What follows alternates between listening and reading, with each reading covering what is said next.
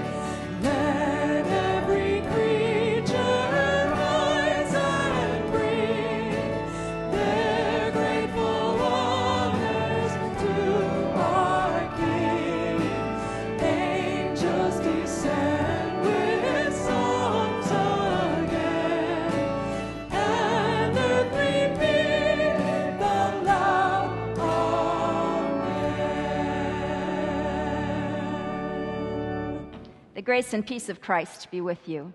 Also with you. Let's turn and greet one another. We welcome you to Laguna Presbyterian Church, and especially if you're visiting with us, we're so glad that you're here today. On the inside, um, next to the center aisle, on each pew, there is a friendship pad, and we'd love it if you take it and fill it out. Let us know that you're here, whether you're a regular or whether this is even your first time. So, and then pass it down the row so that other people can fill it out too. There's an announcement sheet that is in your bulletin. You'll notice that this afternoon at 1:30 our youth are leaving for camp at Forest Home. So I'm sure they would appreciate our prayers throughout this week. Steve has got a busy week ahead. Um, and also, there is something new on the inside of the connections. We are planning a field trip to the Japanese American National Museum in Los Angeles, particularly uh, focusing on the uh, internment during World War II. That's a, a, that is in conjunction with our reading of the book Infamy, but you don't have to read the book in order to go on the trip. There are limited spots on our tour, so you need to sign up out on the patio today. If you'd like to be part of that, you can either ride the train or drive, and you can find out more about that uh, out there. This evening, there is one of our uh, hosp- uh, at home hospitality hours at the Regal Home in Irvine. If you have not signed up for that and you would like to be there, you can sign up today on the patio. There's still room for you, and there's information in here about what to bring because what you bring is going to be what we eat for dinner. There's also another one of those in August, and that will be at the McGill home in Laguna, and you can sign up for that today too. They are already taking registrations for men's retreat, which is just a little over two months away in October, and Tim McCalmont will be a wonderful speaker for that. You can sign up online. And we have a Red Cross blood drive in about a week and a half.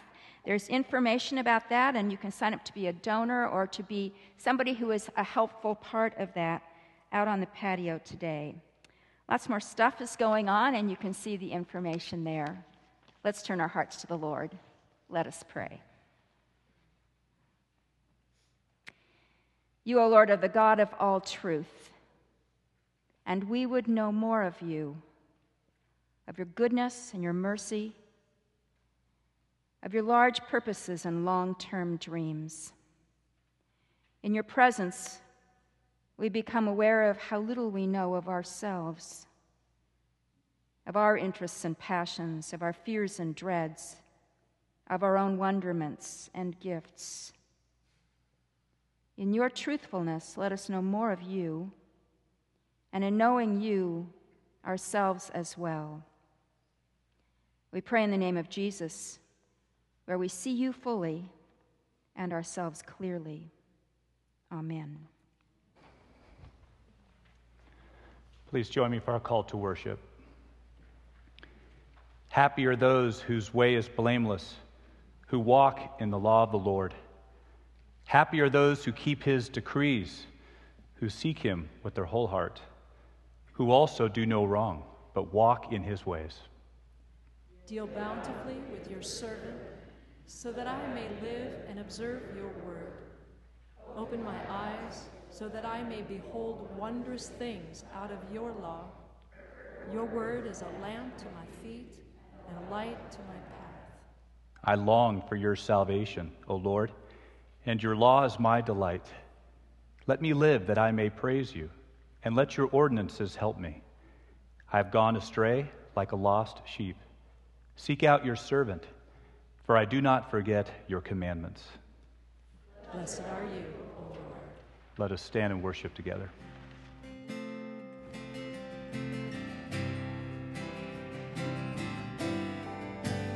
Praise the one. Praise the one who breaks the darkness with a liberating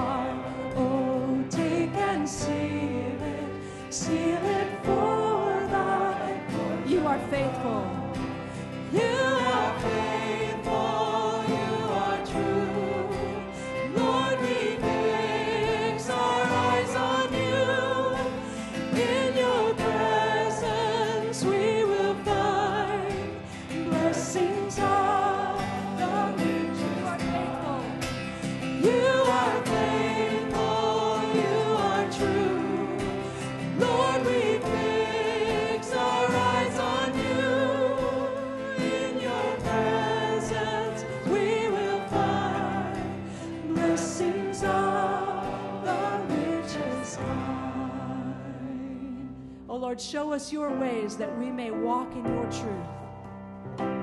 We fix our eyes on you. For your word, O Lord, is a lamp unto my feet, it's a light unto my path.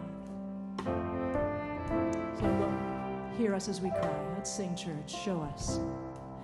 Show us your ways. Open our eyes to see that we may walk with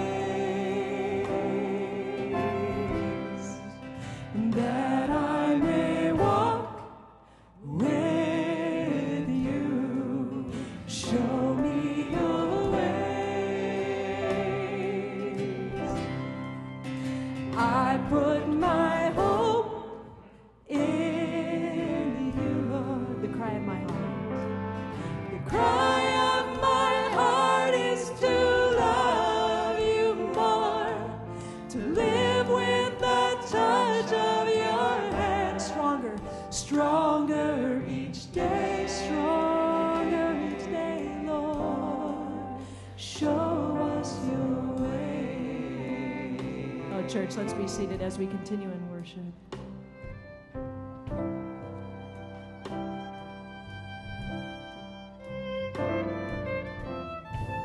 Show us your ways, O Lord, that we might walk with you.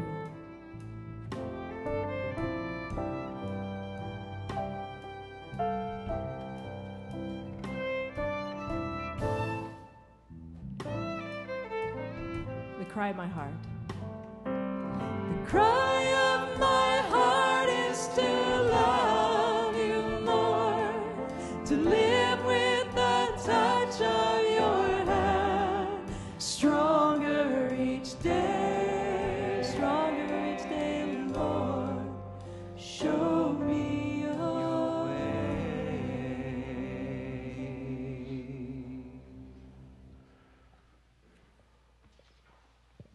Scripture invites us to confess our sins. We listen to the words of Galatians 5, the words of the Apostle Paul. You were called to freedom, brothers and sisters. Only do not use your freedom as an opportunity for self indulgence, but through love become slaves to one another. For the whole law is summed up in a single commandment you shall love your neighbor as yourself. If, however, you bite and devour one another, take care that you're not consumed by one another.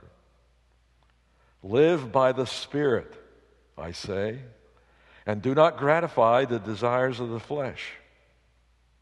For what the flesh desires is opposed to the Spirit, and what the Spirit desires is opposed to the flesh. For these are opposed to each other to prevent you from doing what you want. Search me, O God, and know my, My heart. heart. Test, Test me, and know, know my, thoughts. thoughts. See, See if there is any wicked way in me. and Lead me in the way everlasting. And together, compassionate God, you have loved us with unfailing, self giving mercy, but we have not loved you. You constantly call us, but we do not listen. You ask us to love, but we walk away from neighbors in need, wrapped in our own concerns. We condone evil, prejudice, warfare, and greed. God of grace, because you come to us in mercy, we bring you now in silence the truth about ourselves.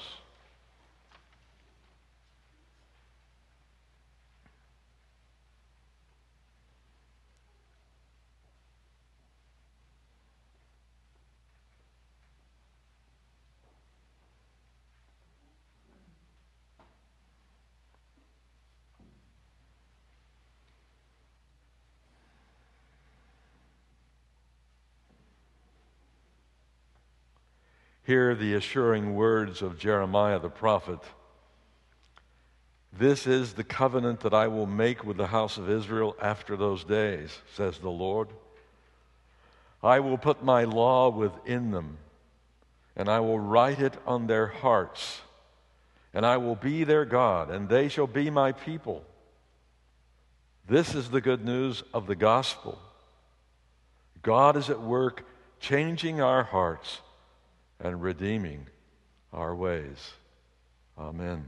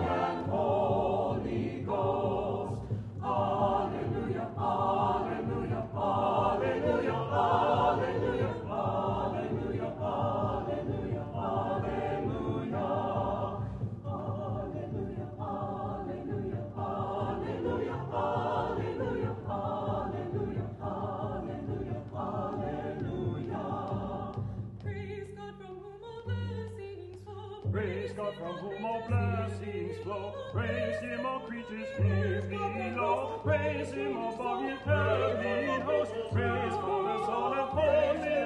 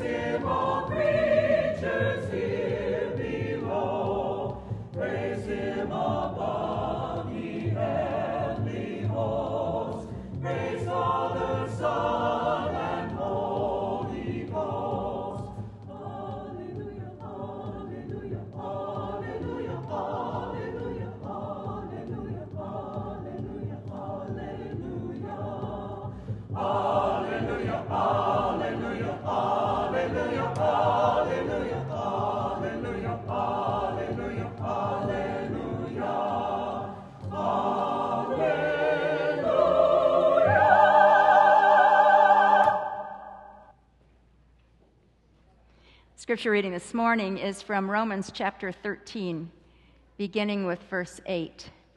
We have been in a long section from Romans 12:1 about responding to God's mercy.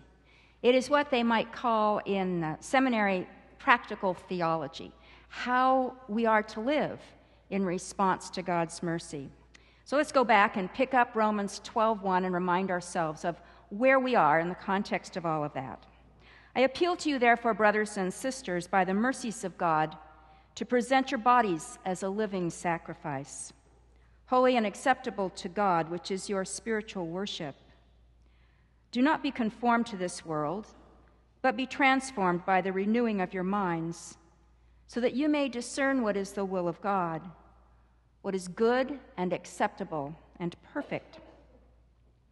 Two weeks ago, as we were tracing through Romans 12 and Romans 13, we talked about, as a part of that response to God's mercy, love for enemies. Last week, we looked at obedience to the government. And this week, we come to love for neighbor. So, Romans 13, beginning with verse 8. Owe no one anything except to love one another. For the one who loves another has fulfilled the law. The commandments you shall not commit adultery, you shall not murder, you shall not steal, you shall not covet, and any other commandment are summed up in this word love your neighbor as yourself. Love does no wrong to a neighbor. Therefore, love is the fulfilling of the law. And from Matthew 22, a conversation that Jesus had with a, one of the Pharisees who was a lawyer, who asked him, Teacher, which commandment in the law is the greatest? And Jesus said to him, You shall love the Lord your God with all your heart, and with all your soul, and with all your mind. This is the greatest and first commandment. And a second is like it You shall love your neighbor as yourself. On these two commandments hang all the law and the prophets. The word of the Lord. Thanks be to God. Well, this year Disneyland is 60 years old. The anniversary was just what? Two weeks or so ago? I was there in one of those first years. Were you? Were you there? I was a Southern California kid. There are some things there now that weren't there back 60 years ago. You remember? It was a very much smaller park, very many fewer rides. I looked actually at the number of rides that they used to have that are no longer there. There are all sorts of things that I can vaguely remember from when I was about eight years old that they had then, but that are missing. And I, some of them I actually miss, some of them I really can hardly remember at all. One of them that has come in since those early days is the Pinocchio ride. And man, that is a scary ride. We, we took our three year old grandchild there on Mother's Day, and oh man, we forgot. It is just way too scary for pretty much anybody, much less small children. In the Disney movie, the, uh, the version of the Pinocchio story, remember, Pinocchio's a wooden marionette and he wants to become a real boy. And so the blue fairy sets out to help him become a, a real boy. As part of that, of course, a wooden puppet doesn't have a conscience, so the blue fairy needs to give him one, and the blue fairy gives him Jiminy Cricket as his conscience and says to him, Always let your conscience be your guide. Now, one of the problems is that Jiminy, perfect, Jiminy Cricket is not a perfect conscience. He makes all, sometimes he's off doing his own thing, he's paying no attention, and poor Pinocchio gets into all sorts of trouble. Sometimes I think that the conscience was written into that movie because it was trying to teach us children in the 50s what it meant to be honest. Remember, his nose would grow if he. Uh huh, yeah, I think it was really all about that. But conscience, knowing what's right and knowing what's wrong, determining how we behave when nobody else is looking.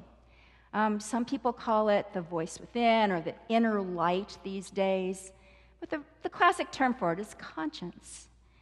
Plays a key role in the choices that we make, doesn't it? it? Plays a key role in the character that develops in us. Since Jiminy Cricket is no longer available, how do you form a conscience? How did, how did your conscience get to be where it is today? When our kids are very small, we start out right away. They think that they're the whole the center of the world. In fact, they hardly realize there's anybody else in the world. And we have to do a lot of work with them to even recognize there's somebody else, and then to be able to teach them to share, to be nice to other people, to take turns, all that sorts of, sort of thing. And as parents, we try to pass on other parts of our conscience, for good or for ill, because ours may not be all that good. You probably have tapes that still play in your heads of what your parents tried to pass on to you about what was right and what was wrong. And some of it is very deeply in your conscience, and some of it you pitched a long time ago.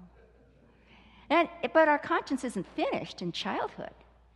We're affected all throughout life by all sorts of things, and oftentimes it's not because we're intentional about it, it's just things that happen in life or people that we associate with our friends, the choices that they make may become part of our conscience. Our heroes, people we look up to, maybe sports figures who determine what's right or wrong.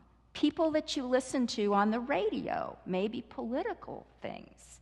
Maybe which talk radio you listen to has helped to form your conscience of what you think is right. Books, TVs, movies, Don Draper, Frank Underwood, they have affected many of our consciences, what we really think is right, or at least what we behave as though we think it's right. And actually, our own behavior has also affected our consciences too.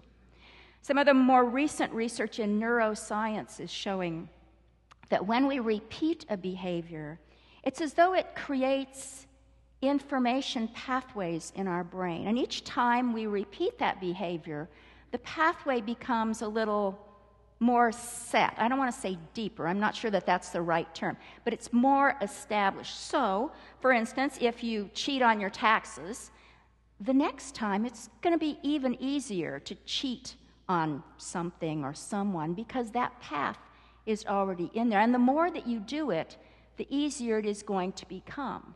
Or if you're generous to somebody, the more that you do it, the more it not only becomes a pathway in your brain, but the more it becomes part of your conscience, part of what you think is the right thing to do, because after all, you've seen yourself do it so very often.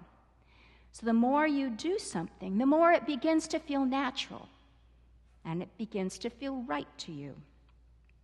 So all of our consciences are formed for good or for ill by all of those things that have come to feel right. Everybody's conscience is also marred by human sin, just as we are just as likely in our conscience to be self serving as we are to be God serving or other people serving. Bill Cosby is only the latest public face on how easy it is to fool ourselves, to talk ourselves into thinking that what we want is what is right.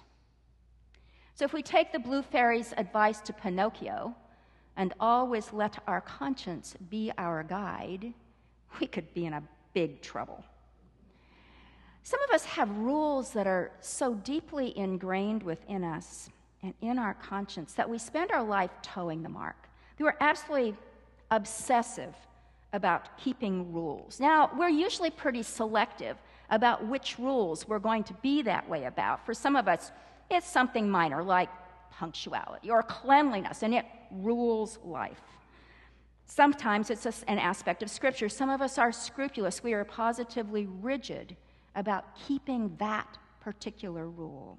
And we come very close to the self righteous attitude that Jesus criticized in the Pharisees, who just kept the law to a fault.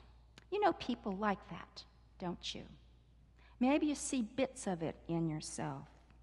Because if the rules are taken as the main thing, then the real main thing may often be missed. When we were flying home from our trip to Israel, hmm, must have been 08, um, Jerry's trip to Israel. It was a very long flight, and it was nighttime, and they darkened the cabin, and most people were trying to sleep. And there were on the plane a number of Orthodox Jews who had made a pilgrimage to Jerusalem, or perhaps they lived in Jerusalem and were coming to the States. The, the plane was quite full of people who were ultra Orthodox Jews, and many of them were dressed in a way that you could tell that. And many of those people were trying to be ex- very observant of God's law as they understood it in what they ate on the plane and that sort of thing. Uh, some of them, men, refusing to sit by a woman who was not their wife. That was a bit of a hassle. And one of the things that was going on in the middle of the night is apparently there are set hours of prayer for Orthodox Jews in the middle of the night. Um, I'm not sure which night they were following, whether it was Israel night or American night, but it was dark, so they were doing it. Now, most of the people who were doing this were very inconspicuous. There was a spot in the back of the plane, sort of where the attendants were, where most of them were quietly getting up and they were praying back in the back of the plane. However, the man who sat across the aisle from me, it, several times during the night, I, I do believe there must have been about 10 hours of prayer in the night, would get up each time and would open his up the above cabinet. He would pull out his great big suitcase and he would get from it various pieces of his prayer garments that he needed to put on. He would put them on slowly and loudly, and then he would make his way back to the back of the plane and do whatever everybody else was doing. And then, of course, he would come back and do all that again and put it back up. We went through that several times during the night. So he was very observant to the law, but he sure was not observant, observant to the people around him, was he? And many of us did not get much sleep that night. A friend of mine this week sent me a study from the Harvard Business Review that is about a um, health care group in southern Michigan called Lakeland Health. And it is an area that is fairly depressed. Economically, the, the median income is about 70% of the national income. And there's a lot of chronic disease there. Um, it is a very challenging area to be a healthcare provider. But overall, their patient satisfaction was rated as only 25 to 50 percentile. Now, that's even though they seemed to be doing everything right. They were meeting all of the benchmarks for all of the ways that normally that is measured. So, whoever was filling out these surveys seemed to rate them very high on the standard things like uh, response to call lights, pain management, communication, those things. They were getting very high ratings.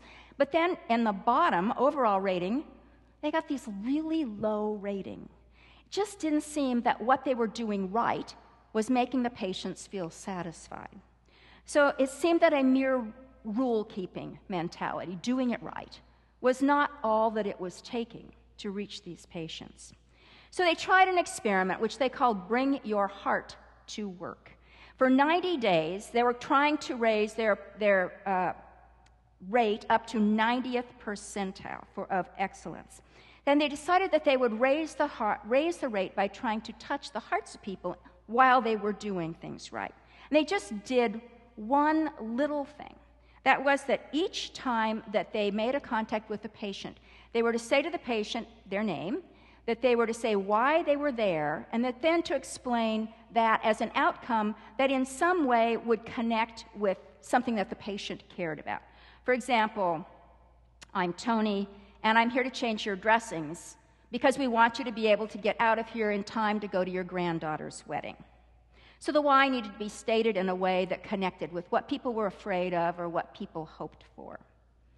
In 90 days, there were more than 6,000 stories of employees that did this. And when they rated the satisfaction of the patients at the end of those 90 days, it had gone up to the 95th percentile. It seemed that people needed the, the caregivers not only to do what was right, but to do it in a way that showed how much they cared for them. Both Jesus and Paul refused to pit the law, doing what's right, and love against one another. Neither one of them said, Oh, you just throw out the law now. Don't worry, that's not part of your life anymore. Just do whatever seems right to you. In practical theology, it's what Calvin called the third use of the law. Now, we've talked about that before. It comes up a lot in this section that we're looking at in Romans. It's that we obey God, what God has said in His law, not in order to earn something from God, not in order to earn God's mercy, but in gratitude because God has been merciful to us. His law shows us what pleases Him, and we want to please Him. So we, we obey Him out of gratitude and because we love Him. We're made right in Jesus Christ, not because we obey the law, but because of His grace. Jesus himself kept the law perfectly. But it wasn't just about the law, was he? He taught that God's law flows out of those two great commandments, flows out of love love for God and love for other people. He gave us that larger framework of love in which to see the way that we behave. Love that's not just a feeling, but love that's an action that seeks the best for other people, even when I don't feel like it. That's why he was able to say that love fulfills the law. Because if you love your neighbor, you'll be delighted that he has plenty to live on, that he has a nice house. You won't covet it. You'll just be glad for him. You won't try to steal what he has. You won't try to steal his stuff, or you won't try to steal what he has by committing adultery against him. You won't want his ruin you won't want to murder or hurt him because of the overall love. So you will be keeping God's law because of the love that you have for him. That sort of behavior that God's law pointed to was not just about that kind of rule keeping bean counting, was it? The more we practice that kind of love, the more natural it feels, just like those neuroscientists are finding, the more we internalize it, and it becomes part of who we are. So the Holy Spirit is at work forming our consciences. You could say to give us the mind of Christ, to actually change the way we think about things by writing His law and His love upon our hearts and upon our minds, so that we know very deeply as a part of us what is right and what pleases Him. One of the greatest theologians and ethicists of the 20th century was John Howard Yoder, a Mennonite. Many of his books are still in print, and I have one of them on my shelf. It is his most famous book, The Politics of Jesus, which was printed in 72 and which Christianity Today called one of the 10 most outstanding books of the 20th century. Yoder was one of the most influential shapers of ethics of Christian pacifism and nonviolence. He was considered to be a superstar at the Mennonite seminary where he taught in Indiana. He taught there for 24 years and he was respected and admired throughout the Christian world. It has just been in the last few years that the truth has come out that while Yoder was teaching and talking about his ethics and about peace, he was also trying to develop a new sexual ethic. And he was doing so by research because he was abusing sexually over a hundred women. Many of them were students. Now, what do you do with that? A man whose conscience has been so formed by studying the Word of God, by spending his days teaching it. But there's always that part in us, isn't there, that wants to redefine it so that what I want sounds more right than it really is. None of us is above it, are we? We all have our ways that we make it sound right to ourselves. And you know, there's more to character than just conscience, just knowing what's right. Because the trouble is that even if our conscience is very well developed on our own, we're just not able to live that way. It isn't that we don't know what's right, we got all the right information. It's just that we can't manage to do it. Luther said that the core problem is that we are bent in on ourselves, not a whole lot different than our toddlers are. Not only our conscience, but also our will. What we need is for God's Spirit to bend us out towards other people in our conscience, in our will, in the things that we actually do, so that we will want to love, and so that the Spirit will also empower us to love in His way. That kind of moral development doesn't just happen, does it? It's what our lives are about from the time we come to know Jesus Christ. A long process of Him changing us and forming us. And each time that His Spirit enables us to love in His ways, the path of that habit, if the neuroscientists are right, becomes deeper in our minds and in our hearts, in our consciences, and in our wills. And we begin more and more and more to behave in His way. It's a long process over time little bit by little bit. We're all still in the midst of us of it. Nobody ever completely gets there. But it's the great adventure that he is about within us, growing us up in Jesus Christ to be people who love like he loved. Let's pray. O oh Lord, you watch our ways. You know the contours of our minds and hearts and consciences and wills, the patterns of thought and behavior that over the years have become deeply embedded in us, for good or for ill. Because you are a God of mercy, we open the deep places of our lives to you, asking you to reshape us to form your character in us, to grow us into people who love you with all that we are and who love others as you love.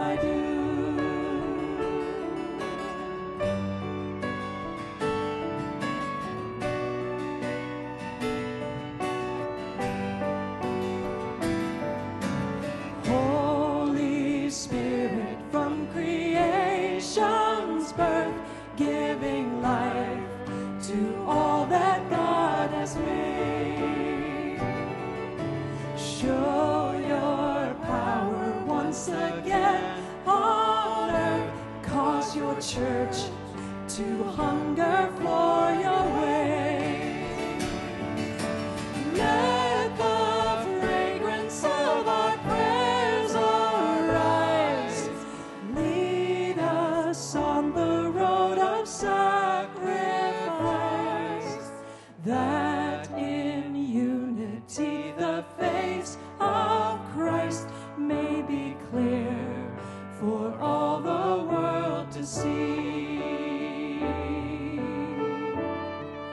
Christ with me, Christ before me, Christ behind me, and Christ in me, Christ beneath me, and Christ above me, Christ on my right, Christ on my left, Christ when I lie down, and Christ when I rise up, Christ in the heart of everyone who thinks of me. Christ in the mouth of everyone who speaks of me. I arise today through a mighty strength, the invocation of the Trinity, through belief in the threeness, through confession of the oneness of the Creator of all creation.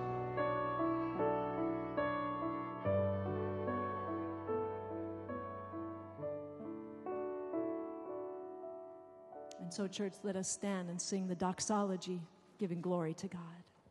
Let us pray. Father, we thank you that you've blessed us with every spiritual blessing. We rejoice this morning in the gift of life, which we've received by your forgiveness and grace, and the new life you give us in Jesus Christ. We pray this morning for the over 70 students and leaders going to Forest Home this week, leaving in just a few short hours. May you prepare their hearts and minds to hear your word, grow in trust, to build friendships, and to thoroughly enjoy the week. Especially bless our leadership team with good health, endurance, and hope as they encourage each student along in life and faith. We now place this offering before you and ask that you will bless it for your glory. We ask this in Jesus' name. Amen. You may be seated.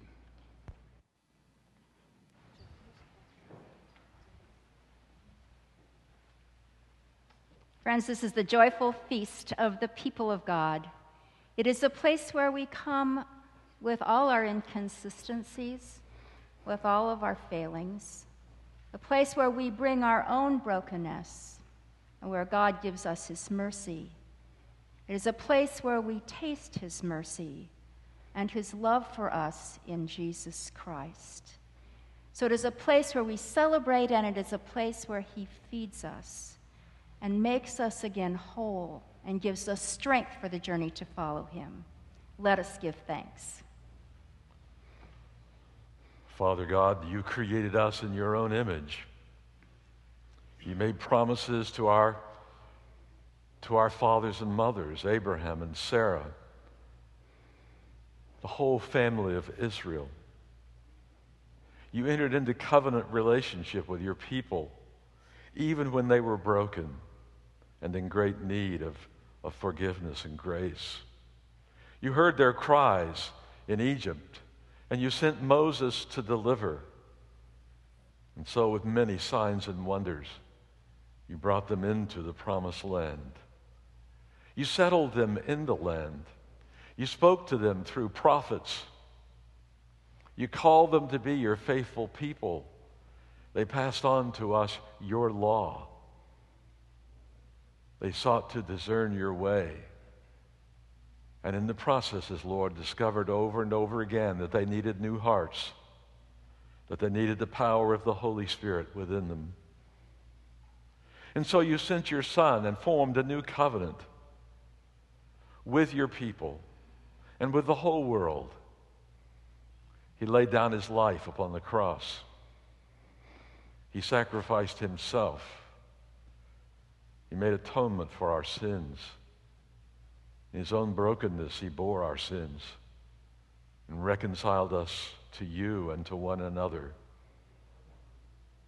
You poured out your Holy Spirit upon your people, which means that you gave to us your very self to empower our obedience to you, to enable us to live the law of Christ, the law of love.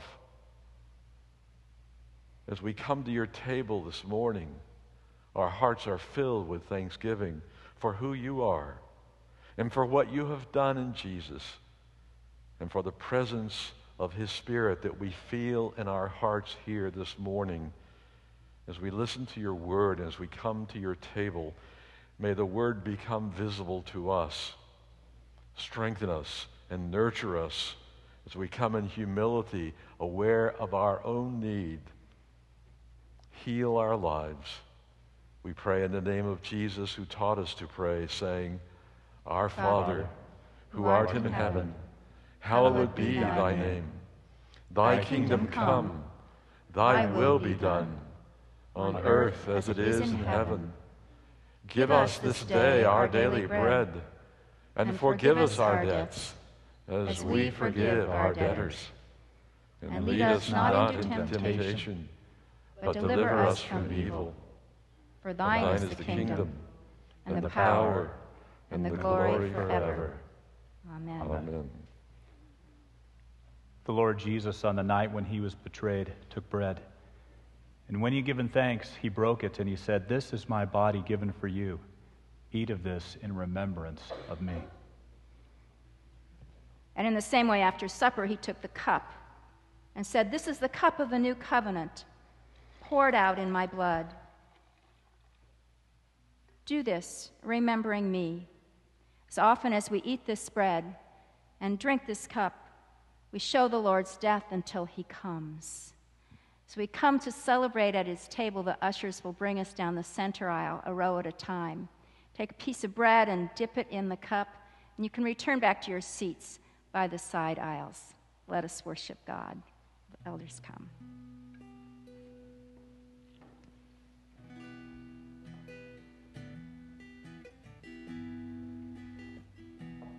All these pieces broken and scattered, in mercy gathered, mended and whole, empty handed, but not forsaken.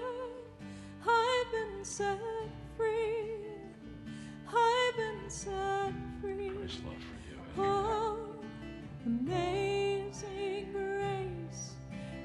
sweet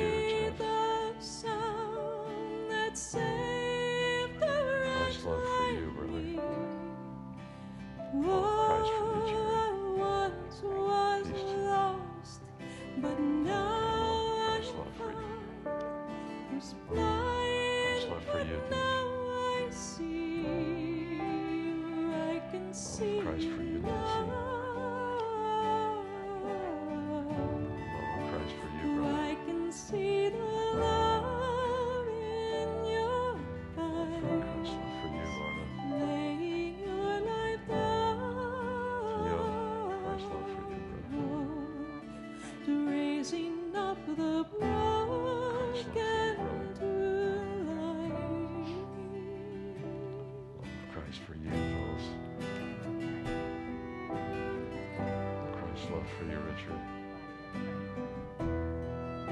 Love of Christ for you, brother. Love of Christ for you, Take brother.